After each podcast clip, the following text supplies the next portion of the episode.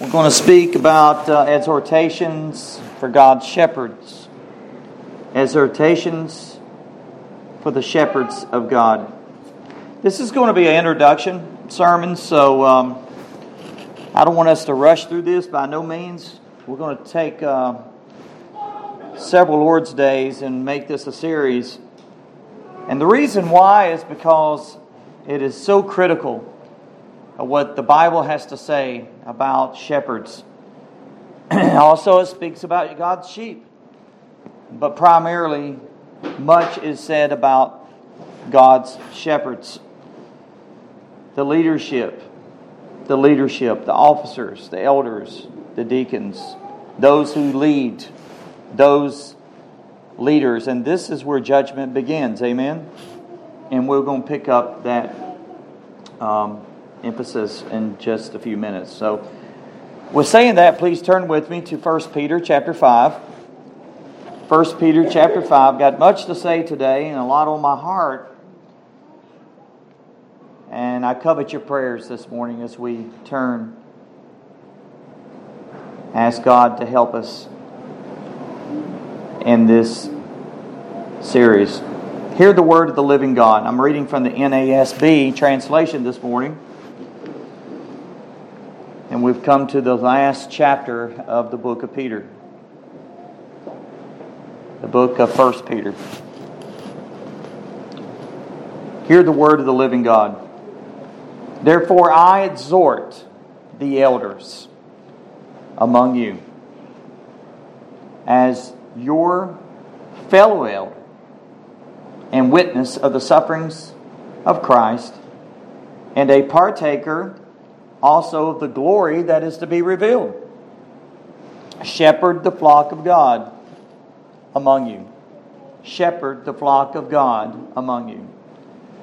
Exercising oversight, not under compulsion, but voluntarily, according to the will of God, and not for sordid gain, but with eagerness nor yet as lording it over those allotted to your charge, but proving to be examples to the flock.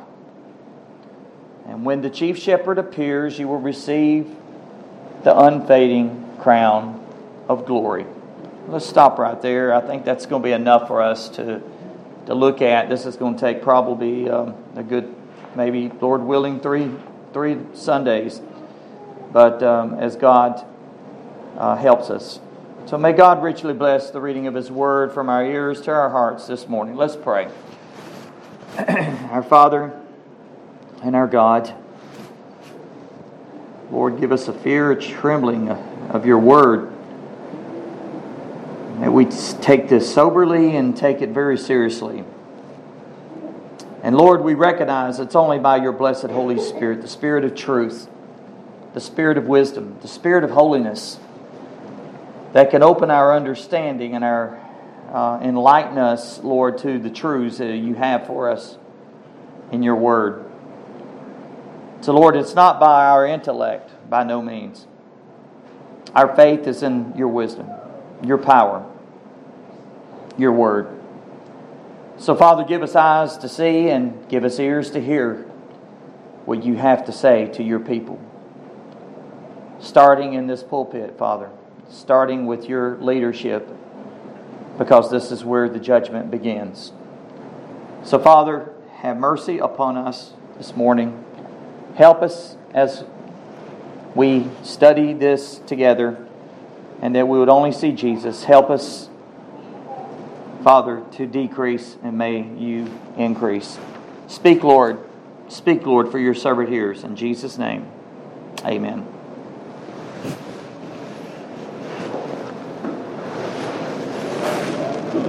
Well, I'm always, I don't want to say nervous, but I always tremble before God's Word, and I want to tremble more. But this chapter here really makes me tremble for reasons. And the reasons is uh, I've, in 38 years since my conversion, I've preached quite often, and I've never ever preached what you would say a solo sermon on um, shepherding the flock of God. It reminds me when I was 16 years old, right before my conversion, I soloed a, a little Cessna 150 in Rome, Georgia, about three or four times around the airport, and there was a lot of prayer going. 16 year old. I look back at that and I'm thinking, what was I doing? My grandfather trained me. He was a pilot, a veteran World War II pilot, and hard to believe he's he was actually at that time 57 years old, and I'm going to be 57 this year. And I look back, and then there I was, 16 years old, and I'm thinking, where did time go? And you know, you know what I mean. Time flies, doesn't it? And it waits for no one. That shows you the brevity of life and how short time is.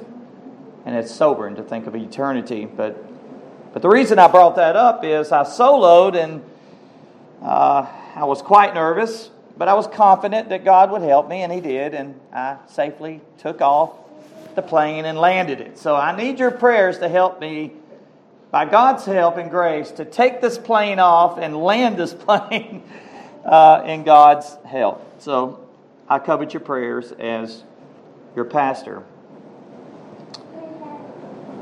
We pick up here in this chapter, and we know that Peter is speaking to the persecuted church. We know this. Severe persecution was going on in Asia Minor at that time period. Severe, much more severe than we know here in America. Third world countries would relate more to it. But in times of persecution, in times of trials, it is absolutely necessary, as we would see it, that God's people have adequate, solid, spiritual leadership with integrity. This is a must, and it is a great need, especially in our day in which we live. And you know this as well. There is lacking godly, God fearing, and leadership within God's church. And I speak as this globally. And if judgment is to begin in God's house, according to 1 Peter 4:17 because in the context when Peter says therefore that is exactly what he's referring to the therefore is speaking of 1 Peter 4:17 and we looked at that last Lord's day it was a heavy message, but this one kind of takes up the the cart and goes right along with what has been said there. Then that the house of God had better been, be in order, or it will fall. It will fall unless the Lord builds the house.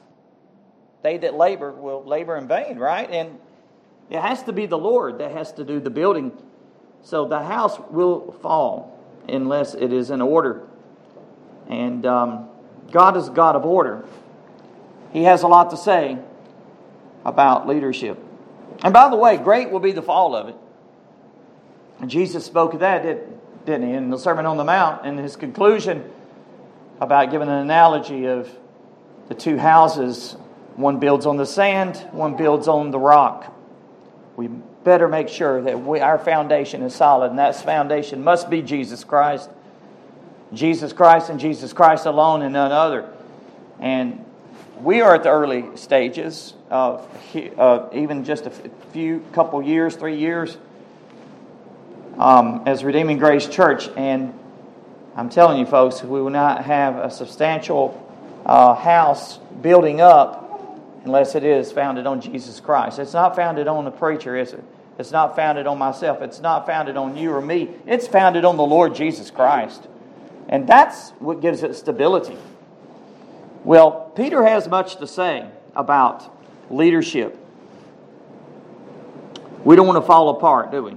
We want to stand on the rock, and that is Jesus Christ. And actually, this explains why the Apostle Peter wrote this special message to leaders in chapter 5. In order to encourage them, and that's what he's doing, that's it, it, it, there are exhortations. He says, I exhort. He's given an encouragement to do the work of the Lord in God's way. and to do it faithfully. Faithfully. Thus, when Peter has urged his readers to steadfastness and suffering, he now turns to the officers, the elders of the church of God, to urge upon them faithfulness. Faithfulness. In the discharge of their duties. I was reading R.C. Sproul's commentary on this. I bought this at the G3. It's been really a blessing. I've been reading Sproul and MacArthur and, and several other great commentaries along. And uh, this is what Sproul said about this particular text and in the introduction to it. He says, quote, judgment begins with us. Christians demonstrate a tendency at times to try to serve as judges of the world, but God is the judge. We are called to be vessels of His mercy, even to those outside of the community of faith. If we do judge, we must begin with ourselves, for we bear a greater responsibility than those who are in the world. As we are taught, and he's speaking of what Jesus says in Luke 12 48 here everyone to whom much is given, from him much will be required. We who enjoy being special recipients of the grace of God should have no room for a judgmental spirit. Quote, he says, There, but for the grace of God, go I, says the old adage. And speaking of one of his rivals, Winston Churchill once said, There, but for the grace of God, goes God. And he ends this introduction here by saying, We live by grace and by grace alone. End quote. And I, th- I believe that's excellent. It's well said of going into this wonderful chapter, 1 Peter chapter 5. Now, as we come to this final chapter, beloved, of this wonderful book, it contains exhortations and greetings. This is the way he closes it out, and that's appropriate. And of course, it's the Holy Spirit of God that's leading him to write this, right? He writes it, and the Holy Spirit of God, he's moved by the Holy Ghost. God is moving him, breathing upon him.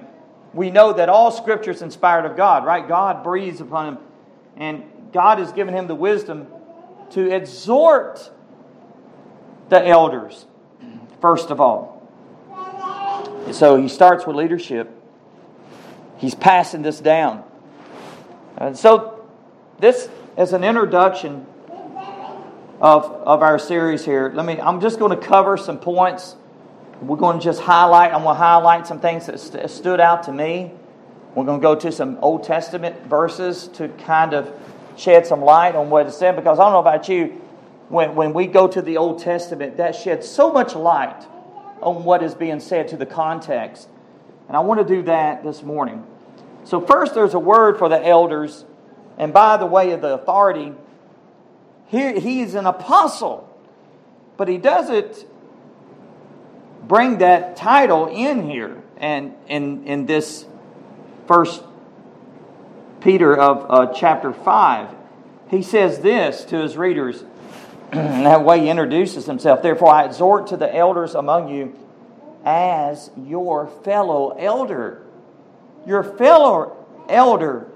And then he says, and witness of the sufferings of Christ and then he goes on to say, and a partaker of the glory that is to be revealed. I love that, don't you? Fellow elder. That's humility. That's humility. As Pastor John MacArthur preached a whole sermon on this, and I highly recommend that you listen to it whenever you can. It's called the first law of ministry. And the first law of ministry is always humility. That's where it begins. And that needs to be exactly where it needs to stay. Uh, the first law of ministry, and, and the Apostle Peter knows this. And what a far, far, far cry from claiming to be a supreme apostle, a head apostle. He doesn't do that, does he? He doesn't introduce himself. I am the supreme apostle. I am the head apostle, the apostle Peter.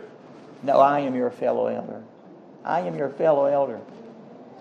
Um, what a what an introduction to to the elders as he writes and, ch- and charges them and exhorts them and he also says i'm a witness peter saw firsthand uh, the chief shepherd himself jesus christ die and suffer and shed his precious blood on the cross of Calvary for the sheep of his pasture. I'm telling you. And this was bore, this is branded in his memory, folks. This is in this this chapter as he speaks about shepherds and sheep. So we need to keep that in mind. This is in his memory. And the memory that he has is the infinite, tender, meek love of Jesus Christ toward his church, toward his sheep. And it constrains him to care for the church, the faithful, as being an under shepherd. And there'll be more things we're going to have to say about that after a while. But as we go through this concluding chapter, I personally believe it's absolutely vital. And I'm going to just highlight, I like to do this later on more. There's so much of what the Gospels say about the life of Peter. We know this, right? And, and it's encouraging. But I think it's absolutely vital as we look into 1 Peter 5 to bring out some, um, some of Peter's personal experiences that he had with the Lord Jesus Christ. And again, Peter did not introduce himself in this letter as a head apostle, right? Or a great spiritual leader. As someone that would want to sit on Moses' seat to be seen. No, he simply says, I'm your fellow elder. I'm your fellow elder. So he mentions the fact that he had a, pertinent, a personal witness of Christ's sufferings. Um, what comes to mind? Go with me real quickly to Matthew. Matthew chapter 26. This is um, of his personal witness to uh, the sufferings of Jesus. I'd like to just um, highlight some things here. And this is very critical. Uh, you know as well as I do that uh, Matthew chapter 26, this is at the end of Jesus' ministry. You have the plot of the leaders of the Sanhedrin, um, Caiaphas plotting to kill Jesus, to seize him by stealth and to kill him and to put him to death. So they've already have this in mind. And then we have the, uh, um, the, the story, the wonderful story of Mary anointing Jesus for burial. Then we see Judas. He agrees to betray our Lord. Then the Passover is prepared. All in God's timing here because Jesus is the Passover lamb.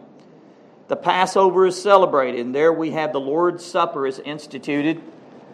And then, as you read further, there's a lot in this chapter. Peter's denial is predicted about Jesus himself. And that's what I want to speak about briefly. If you look at chapter 26, look at verse 30. After singing a hymn, they went out to the Mount of Olives. Then Jesus said to them, You will all fall away because of me this night, for it is written, I will strike down the shepherd, and the sheep of the flock shall be scattered. And uh, then he says, But after I have been raised, I have been raised. I don't even know if they were understanding what he was actually saying, but he was telling me I've been raised from the dead after his crucifixion. I will go ahead of you to Galilee. But Peter said to him, Even though all my uh, that uh, even though all may fall away because of you, I will never fall away. You sense pride here? Take heed lest you think you stand, you fall. And notice what Jesus said in verse 34. Jesus said to him, Truly I say to you that this very night, before a rooster crows, you will deny me three times. And Peter said to him, Almost like he's arguing with the Lord. Could you imagine the brazenness of this? Even if I have to die with you, I will not deny you. And all the disciples said the same thing too. So here he's, he's the head spokesman, he's the head apostle, and he's speaking for the rest of them, and all the rest of them kind of agree right with him. I'll stop right there on the comments there, but um, let me let me bring out a few things. It's interesting how verse 36 reads. you don't see Jesus arguing with him. He's not, Jesus doesn't stop and say, hold on. Yeah, this, this, uh, this isn't going to turn out the way you think it's going to turn out. No. Verse 36 just says this Then Jesus came with them to a place called Gethsemane and said to his disciples, Sit here while I go over there and pray. He doesn't waste his time because he knows he must spend time in prayer to his Father. There's a greater, there's a greater plan, there's a greater command that the Father had given him. And then it said, it says in verse 37, and he took with him Peter and the two sons of Zebedee, that's James and John, and he began to be grieved and distressed. And then he said to them, My soul is deeply grieved to the point of death. Remain here and keep watch with me. And then it says he went a little further. I love that. He went a little further. Here he comes. This is a frequent meeting place in Gethsemane. Gethsemane means the oil press. And Jesus and his disciples, and this is a place that Jesus came often Gethsemane. And he goes to pray. He fell on his face. And there, the, these apostles, especially, get my words out here, especially Peter, James, and John, witnesses the sufferings of Jesus. He was grieved, he was distressed. He says, and as Jesus said, My soul is deeply grieved to the point of death. Remain here and watch, keep watch with me. Beloved, let me say this. Jesus was grieved to the point here, and it was not necessarily the anguish of physical pain that he was about to approach. It was not just the physical sufferings, it was the, actually the, the, the, the sufferings of the cross, the deep grief, the point of death, of sorrow that Jesus would take within the next few hours and drink of the full cup of the divine fury of the wrath of God Himself for our sins. And that's what Jesus was grieved about to the point of death. That He would take, He would become, He that knew no sin would become sin to be that sacrificial lamb offering to the Father to offer up on a cross. On a cross. And this is exactly what 1 Peter 5 1 is saying. Peter says to the elders that he was a witness of the sufferings of Christ. And I really believe Peter's mind was going here to this point. So it's interesting also uh, when Peter speaks of about a witness, he gives us the English word martyr. That's where we get the word martyr. And we think of a martyr as one who gives his life, he dies for Jesus Christ, and that's exactly right. And Peter did that. As historic, historically, Jewish tradition says that he was crucified upside down because he said he was not worthy to be crucified like his master. He was a martyr, he was a true witness, but he also was a witness in the sense that he was witnessing and he had seen and heard these things. He gave witness. I like what Acts 1 8 says. You shall, you shall be, uh, talks about the filling of the Holy Ghost. You, you shall um, be filled with the Holy Ghost. You shall be witnesses unto me, Jesus said. Witnesses unto me. So it's unto the Lord first and foremost, right? Before the face of God. It's also interesting to read that 1 Peter 5, in the light of um, Peter's personal experiences with Jesus, um, that actually 1 Peter 5 1 takes us to Gethsemane and Calvary. That's, where he's, that's what he's thinking of. But he also speaks about the glory that is to be revealed. The glory that is to be revealed. What does that remind you? The Mount of Transfiguration. The Mount of Transfiguration that is given to us in the account of Matthew 17. Go to Matthew 17, go back a few pages. Let's read this. I'm just going to read five verses. There's so much that can be said here.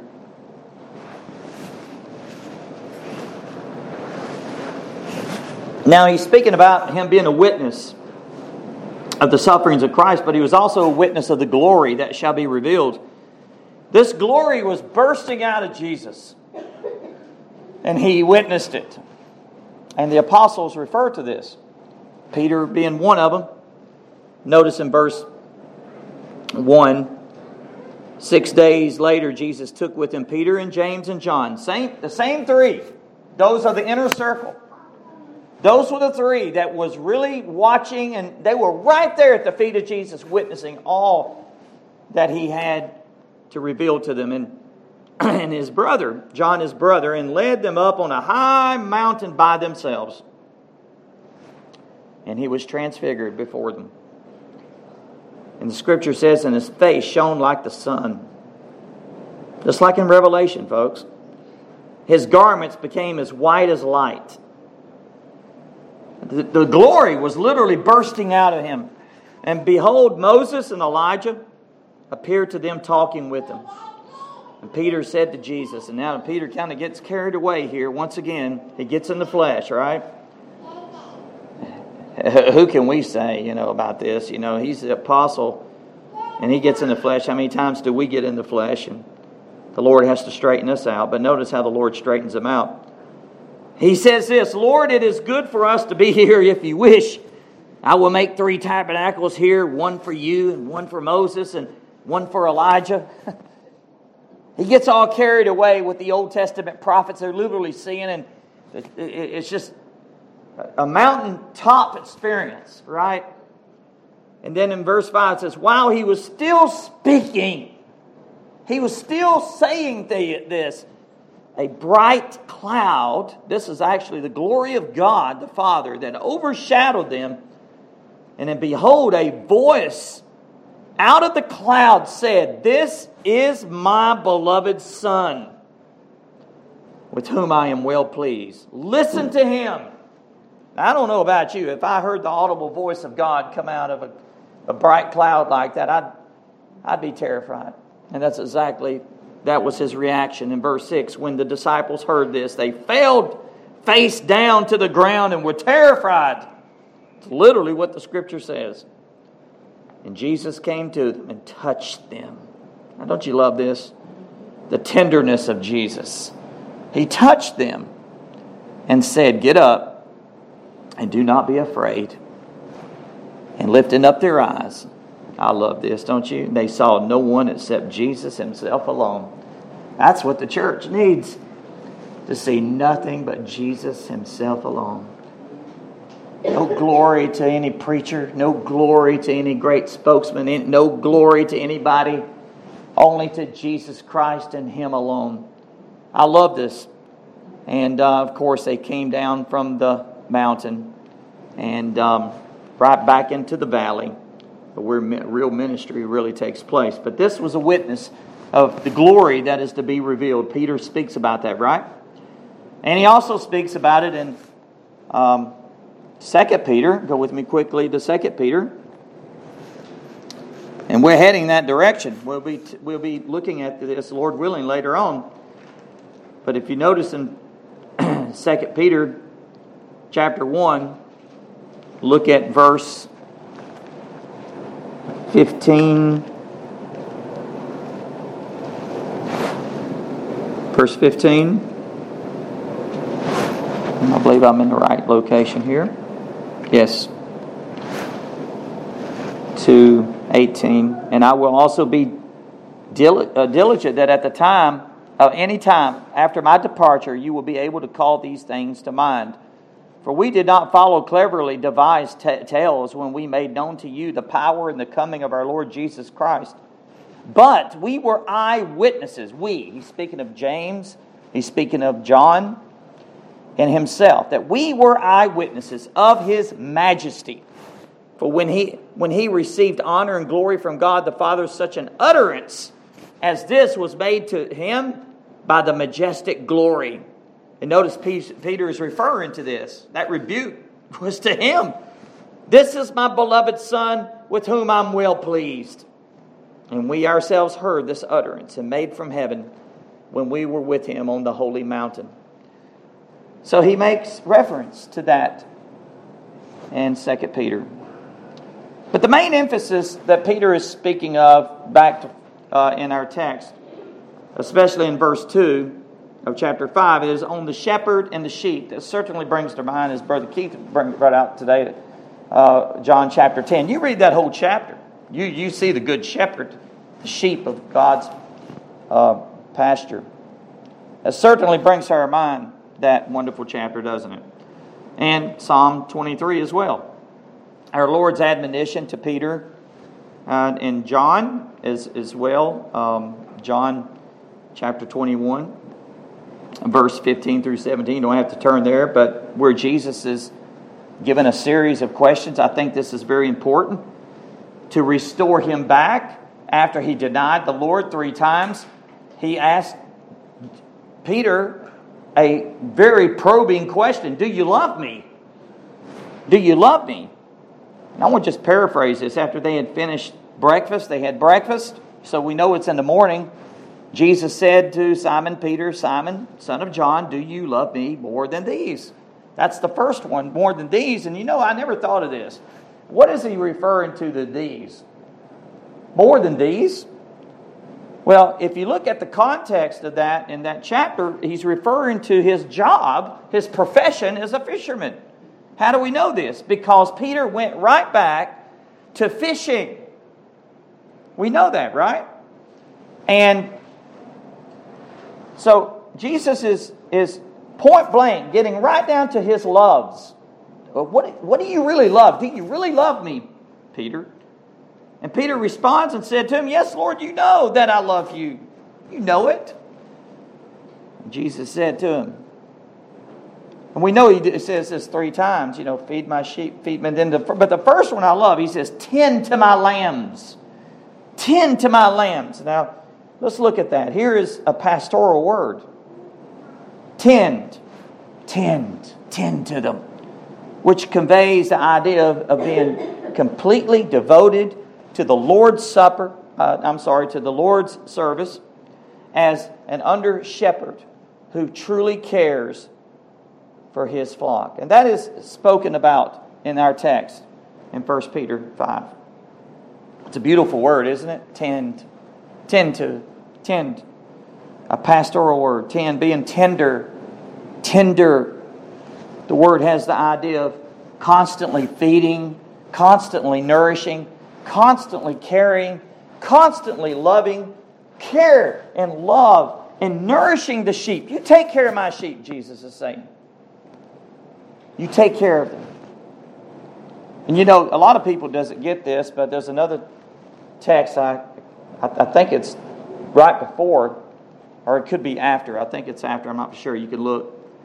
Jesus, it says Jesus breathed on them. He was he breathed on them, and he says, "Receive you the Holy Ghost." And I always wondered about that text, but actually, as studying that, I, I recall Jesus was actually almost giving them the, the authority as apostles to almost passing the baton as Jesus is the chief, the good shepherd, the chief shepherd. He's the head shepherd. He's the great shepherd of the sheep. And he's passing that baton and that responsibility to the apostles. You tend to my sheep. You take care of them. You, you see to it that they are fed the word of God. They are cared for. They are shepherded. Serve them. Serve them. And by the way, this is a reminder that the primary duty of the messenger of the Lord Jesus Christ is to preach the Word of God. Is not this lacking today in the church today? Now there's stories and myths and fables, and, and, and, and Paul the Apostle says this to young Timothy in 2 Timothy chapter 4. You know this, this wonderful chapter. And I would call this, this is a very important, all of it's important, right? But you're looking at the last will and testament of the Apostle Paul. Paul charges young Timothy in chapter 4. He charges them. This is what he says I solemnly charge you. And notice the charge in the presence of God, in the presence of God and of Christ Jesus, who is to be to judge the living and the dead. Speaks a lot about the coming of the Lord, doesn't it? He's going to be the judge of the living and the dead, and by his appearing and his kingdom. And then this is what he says you to do Timothy, Preach the word. Preach the word. Be ready in season and out of season. And then he says this reprove, rebuke, exhort with great patience. In other words, with long suffering, great patience. So the leader must be patient. He is to reprove, rebuke, exhort, all in love with great patience. He never does it out of just a ill will or anger or hot temper, but he's to do it for the good of the sheep. And also with instruction. And then he says this For the time will come. Notice that. Not it might come, though it will come. Beloved, we're, we're here. We're, we're here, right here. Listen to this. The time will come when they will not endure sound doctrine. Do we see this today? People do not want to hear about the judgment to come. They don't want to hear about the wrath of God. They don't want to hear about repentance. They don't want to hear about hell, the reality of hell. They don't want to hear about the sufferings of Christ and the sufferings of God's people. This is, a reality. You read the Word of God, sufferings all through this book. They don't want to hear about the doctrine of eternal security or the doctrine of eternal salvation. They don't want to hear about the coming of Jesus Christ. I'm telling you, folks, we're here. Sound doctrine, the full counsel of God. They will not endure sound doctrine. But what do they want? They want what, what is it they want to hear? He tells us they want to have their ears tickled. A true preacher, like Ravenhill says, a true man of God that's called is not commissioned to scratch those ears, but wanting to have their ears tickled. Do we see this today? People want to hear what they want to hear from motivational speakers. Tell me what you. I don't care if they get and wave a Bible. That's, that's, that's one of the gimmicks of a false teacher. That's sheep's clothing. And yet, behind the scene, these false teachers are hirelings and they're making billions of dollars off God's people, robbing them. They're going to answer to God, folks.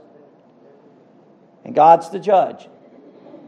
But listen to this they're wanting to have their ears tick, tickled. They will accumulate for themselves. For themselves. They love these preachers. Tell me what I want to, what makes me feel good.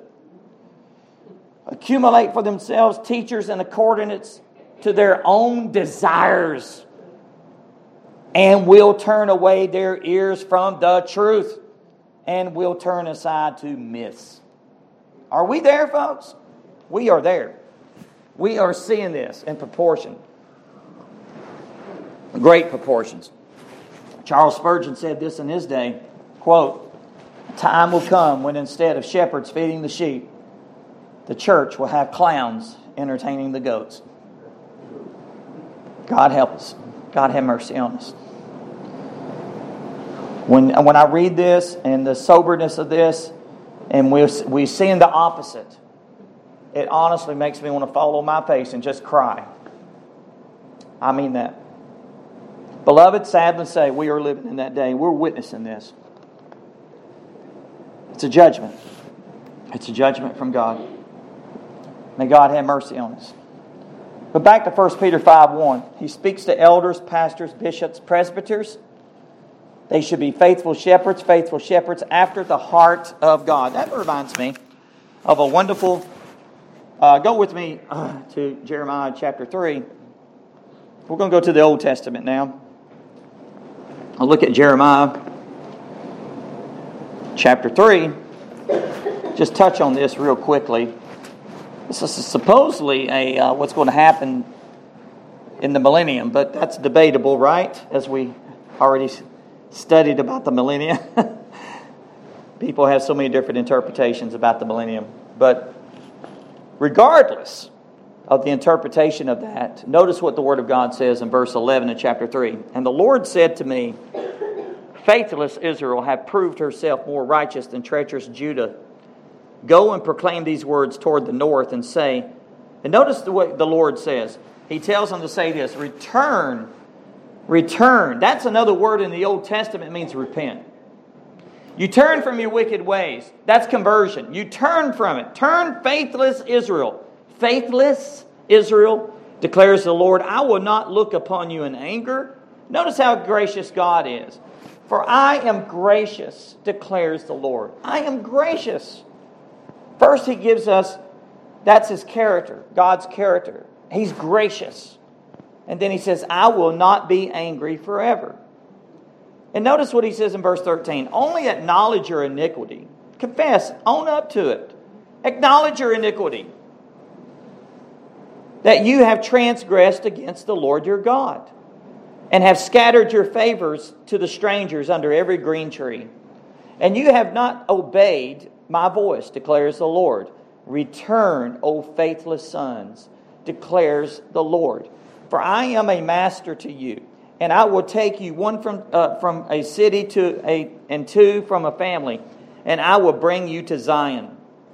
And here's the verse that comes to my mind. And then I, then I will give you shepherds after my own heart, after my own heart, who will feed you on knowledge and understanding.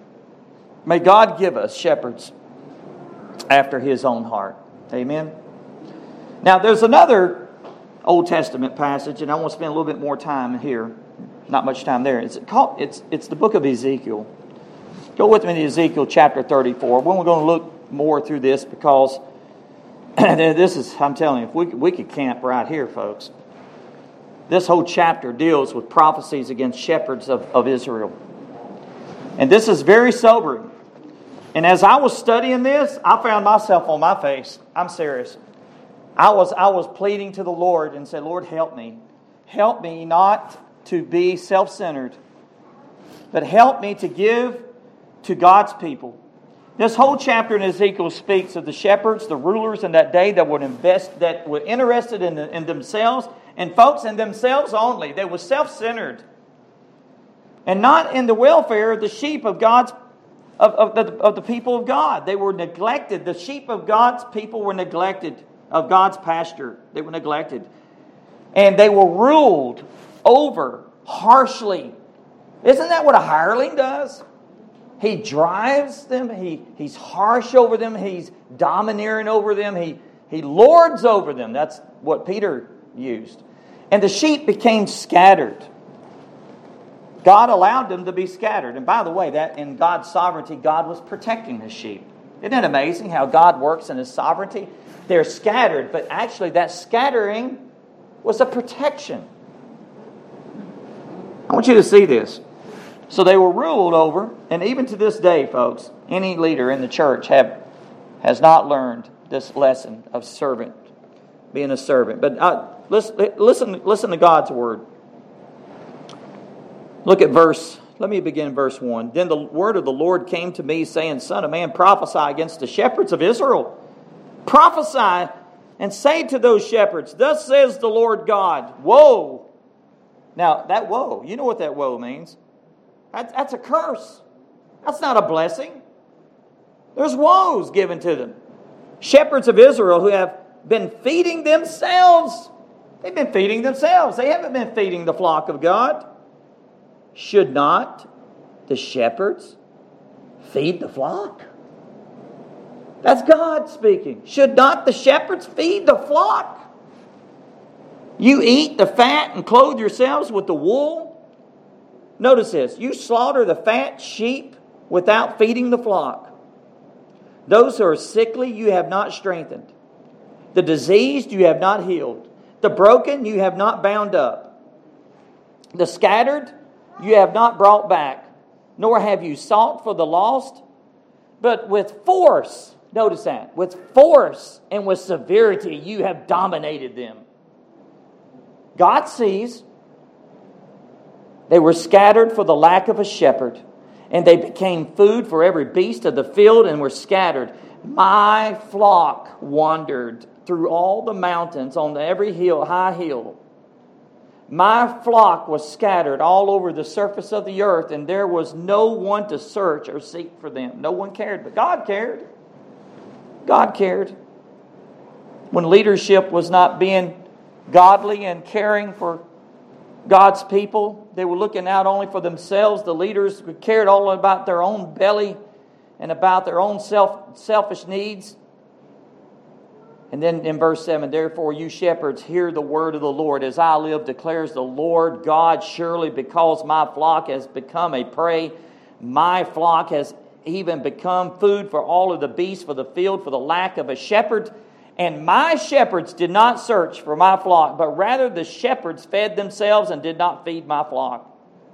Therefore, you shepherds, hear the word of the Lord. Thus says the Lord God Behold, I am against the shepherds, and I will demand my sheep from them and make them cease from feeding sheep. So the shepherds will not feed themselves anymore, but I will deliver my flock from their mouth, so that they will not be food for them. Stop right there. Just for a second, and uh, just briefly mention something here. You know, it's sad that but God is giving warning here. He's telling them, I'm going to remove them from you. If you don't feed them, God says, I'll take care of them. This is a really a good word because we see a lot of hirelings and false shepherds today, and God knows how to take care of His own. These, these shepherds, these false shepherds, these hirelings, they were only concerned for their own self. And you know, what do you see here? You only see you don't see servants being a faithful servant here. Faithful servant? A hireling's not a faithful servant. All he cares about himself. The leaders, they confused their service with means of gain. That's what Peter was talking about. Means of gain. The old King James says, point direct, filthy lucre. They fell into laziness. They fell into loving the love, they loved money, sordid gain, and they were just like Balaam. Bought. This is false teachers, always motivated by money. Isn't that the truth? Money motivates them. And by the way, they also use and abuse their power and position and their authority because they're in rank. They, they're somebody now to rob people of their own wealth and take their money from them so they, they can live like kings. Now, let me say this, beloved, and I'll say this with all the love in me. Scripture is very clear that churches should pay their shepherds and take care of the shepherds.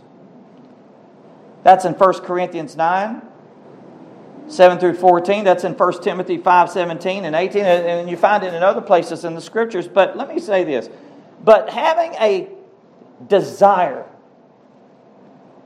for undeserved money to get more and more and more never ever should be a motive for ministers to serve. I, I, I, you, you, see this in, in 1 Timothy 6. it comes to mind. Let me read it to you. Paul's talking to, to the leadership error and greed and, and he says, but godliness actually is a means of great gain. And he says, when accompanied by contentment. For we have brought nothing into this world, so we cannot take anything out either. He's speaking about this to, to the church. If we have food and covering with these, we should be content. But those who want to get rich fall into temptation and a snare and many foolish, harmful desires which plunge men into ruin and destruction. And then he says, For the love of money is the root of all sorts of evil, and some by longing for it have wandered away from the faith. He's talking about the leaders in the church and have pierced themselves with many griefs. And the positive to that, he says, But flee from these things, run from these things. You run from it, man of God. Pursue righteousness, godliness, faith, love, perseverance, and gentleness. Fight the good fight of faith and take hold of eternal life to which you were called. And you made the good confession in the presence of many witnesses. See what he's saying? Back to Ezekiel.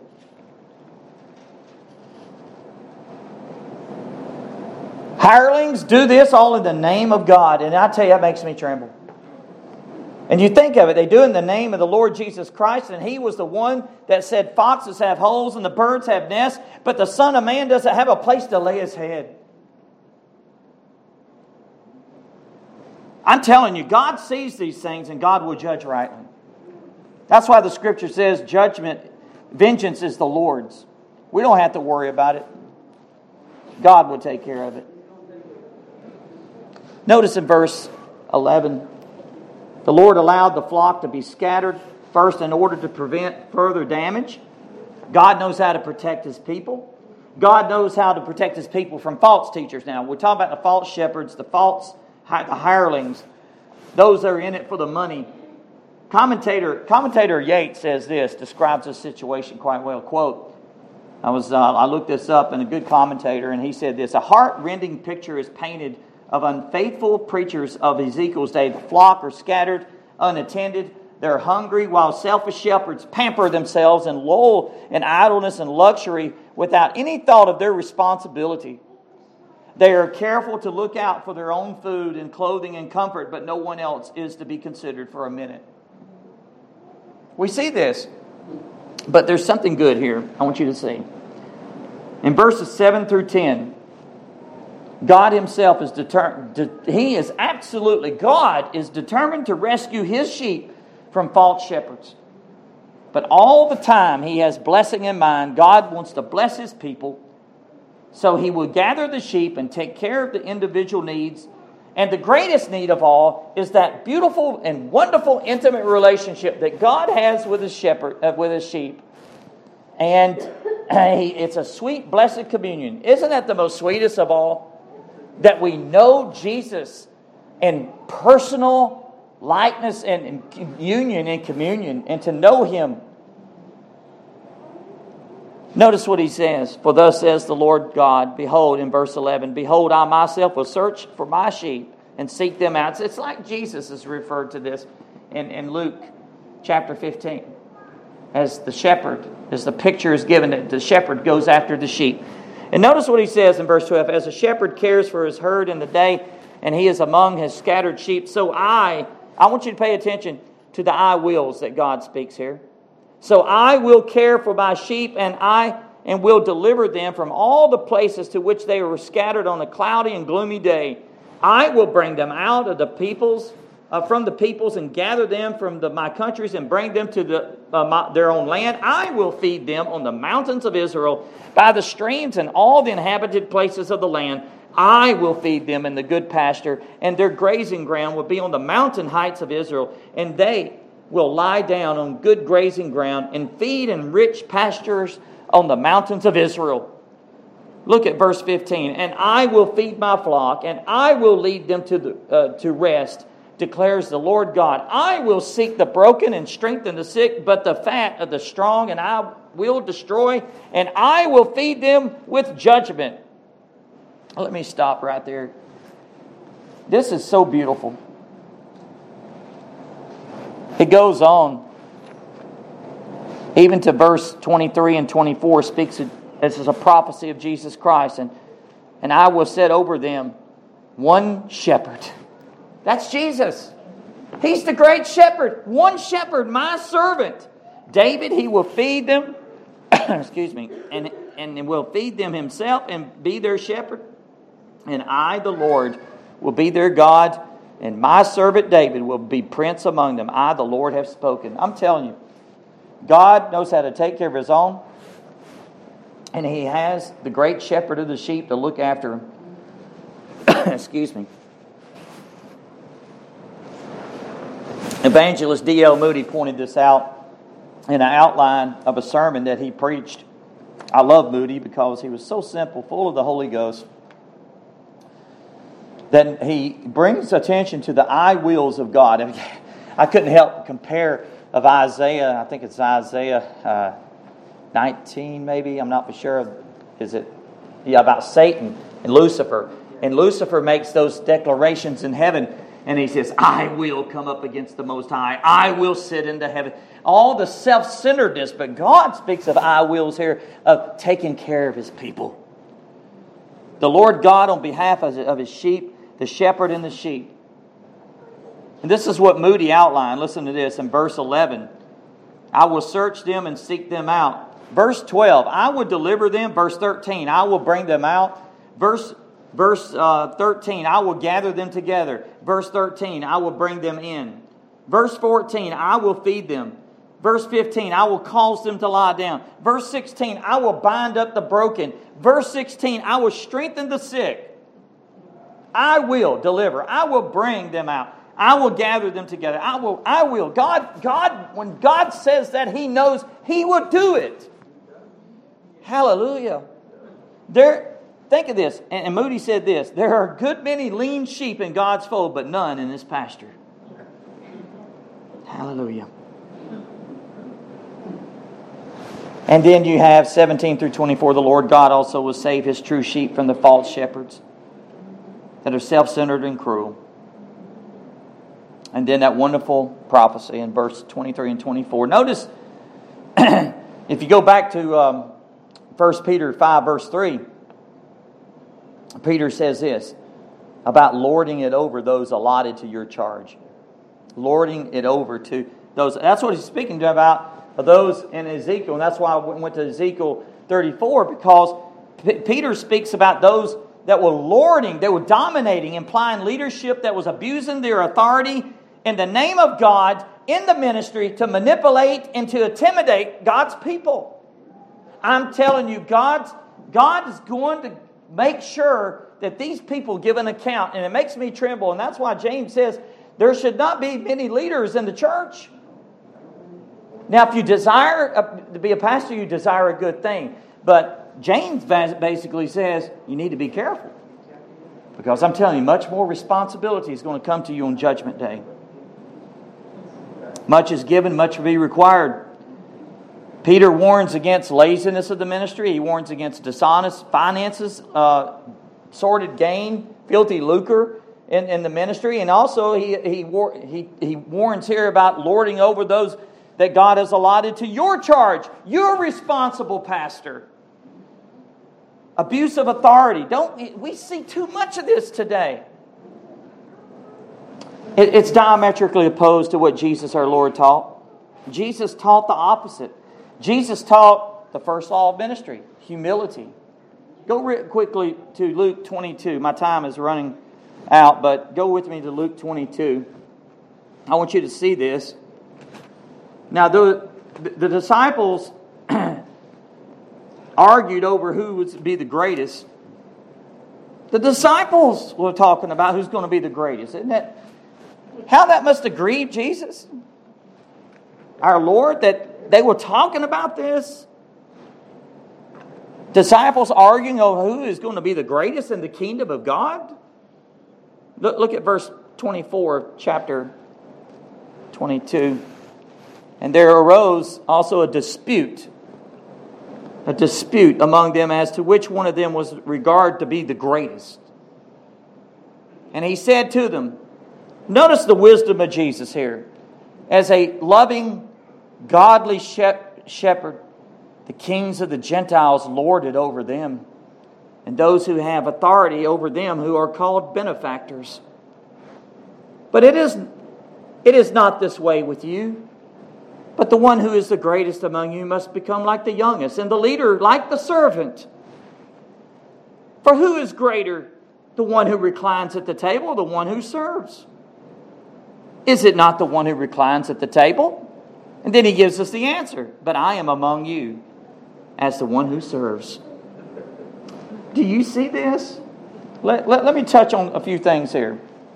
Benefactors, that word benefactors. Now, this argument just came up, I believe, right after Jesus washed their feet. Jesus speaks about the kingdom of God. And Jesus actually taught them about true humility, but they just went right over their head. Jesus even washed their feet. Imagine the Son of God Himself stooping to wash your feet. Verse 25, benefactors. You know, it's called, it's actually heathen rulers. Heathen rulers, lords over their people like champions. But Jesus says, but that's not the way it is with you. But the one who is the greatest among you must become like the youngest, the leader, like a servant. And that is reference to him washing feet, by the way. Jesus modeled this perfectly. And then he gives them two questions. For who is greater, the one who reclines at the table or the one who serves? Is it not the one who reclines at the table? No. but I am among you as the one who serves. There's the answer. Humility. Humility. Oh, how we need this in leadership, beloved. Now, what does Peter have to say about this? Peter says a great deal about it. And my time is gone. And I'm going to close with this. I got much, much more to say. I was going to go to Acts chapter 20. We can pick up there next Lord's Day. But let me close and give you this thought right here, okay? And this is so critical. It's humility. It's the humble. How many times in Scripture that God speaks about humble yourself, humble yourself, humble yourselves? Blessed are the what? Poor in spirit.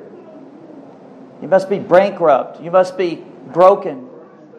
You must be you must come to God broken. And Peter says this. If you go back and read what Peter says in context, and he's exhorting the elders and all of you, all of you, he, he says, yes, first the elders, but all of you, clothe yourselves with humility toward one another. For God is opposed to the proud, but gives grace to the humble. Takes us right to John 13, doesn't it? How Jesus washed their feet on the upper room, where Jesus put on the towel. He washed the young's the disciples' feet, their dirty feet. And Peter says, You clothe yourselves with humility. You put it on like you put your clothes on today. First law of ministry humility, humility. Every elder, including myself, every one of God's people, humility, humility. Clothe yourselves with humility. Literally, you know what that means in the literal translation? It means to tie something on oneself like a knot in a bow. You tie it, it's like I tied my tie this morning and I knotted it up. That's the way humility should be. I should be tying it up like a knot, putting it on. This term was used as a slave, putting on an apron over his clothes in order to keep his clothes clean. Humility, meekness. Meekness is not weakness. It's not weakness. It's meekness, it's strength under control, folks like a powerful horse. That horse, that horse has great power. But if you notice, a horse can keep that power under control. Lowliness of heart, lowliness of mind speaks of in Philippians chapter 2. Jesus said, I am meek and lowly of heart. And he says, Come unto me. The attitude that Jesus demonstrated meekness, to serve, and to get his hands dirty. I never will forget, years ago when I was one of the Christian Missionary Alliances, uh, uh, an old missionary came up to me and I was talking to him, and this man served, I'm telling you, he served on the mission field for over 60 years. And I thought, man, what a what a great man. I asked him, I said, Could you give me some can you give me some wisdom as a young pastor? You know what he told me? He said, he said, Pastor, Pastor David, he said, we are all ditch diggers for the Lord Jesus Christ. He said, I'm still a ditch digger. And he said, that's all we are. We, dig, we dig ditches for Jesus. This is a veteran missionary for over 60 years on the mission field. You would think, oh, I got, I got experience, I got credentials, let me tell you all about it. No. He said, I am a ditch digger, and that's the way we should view it digging ditches for Jesus Christ. It's all worth it. God, God doesn't miss nothing, right? Like as, as we saw in Ezekiel. Well, this is pretty much an overview of exhortations of shepherds. This would be part one. We could pick up with this, Lord willing, next week as we go into this series. And I praise God for this opportunity to preach the Word of God to myself and to you in this. Because this is, this is what we need to hear. We need to hear what God has to say about his sheep, the sheep of his pasture, and his shepherds, the great shepherd of the sheep, Jesus Christ. Jesus Christ. Let's pray. Father, we thank you and we bow before you, the God and Father of our Lord Jesus Christ, the great shepherd of the sheep. Father, we thank you that you make it so clear, so simple for us. Such powerful words. Lord, your words alone had the power to give us life, to renew us, to restore us, to sanctify us, to cleanse us. Like your word says in Psalms, your words are pure words, Father, as silver tried in a furnace on the earth, refined seven times. and then the psalmist says, Oh Lord, will, you will keep them. You will keep them. You will preserve him from this generation forever. Lord, you know how to keep your people, you know how to preserve them. And Father, we thank you that Jesus himself even looked upon the people as a shepherd, and as, as they saw, as he looked at them, they were like sheep going astray. They didn't they were wandering away like sheep wander. They didn't know where to go. And Jesus, you came to lead them and show them the way. Lord, we thank you Lord, we thank you for Jesus, the great shepherd of the sheep, who cares, who tends to his sheep. Lord, give us shepherds in your church, Lord, that will serve, starting my, with myself right here, Father, to serve and to care and to be faithful and to tend to your people. Because one day, Lord, you're coming back, as has already been said, on that great and glorious day when the chief shepherd shall appear in glory. And then we're going to see Jesus face to face. Help us, O oh Lord, to be ready and be prepared for that great and glorious day as is promised in Scripture, our blessed hope. And we thank you. We thank you for the blood that was shed, that the great shepherd of the sheep shed his precious blood to purchase us, to purchase his people. Lord, we thank you. In Jesus' name I pray.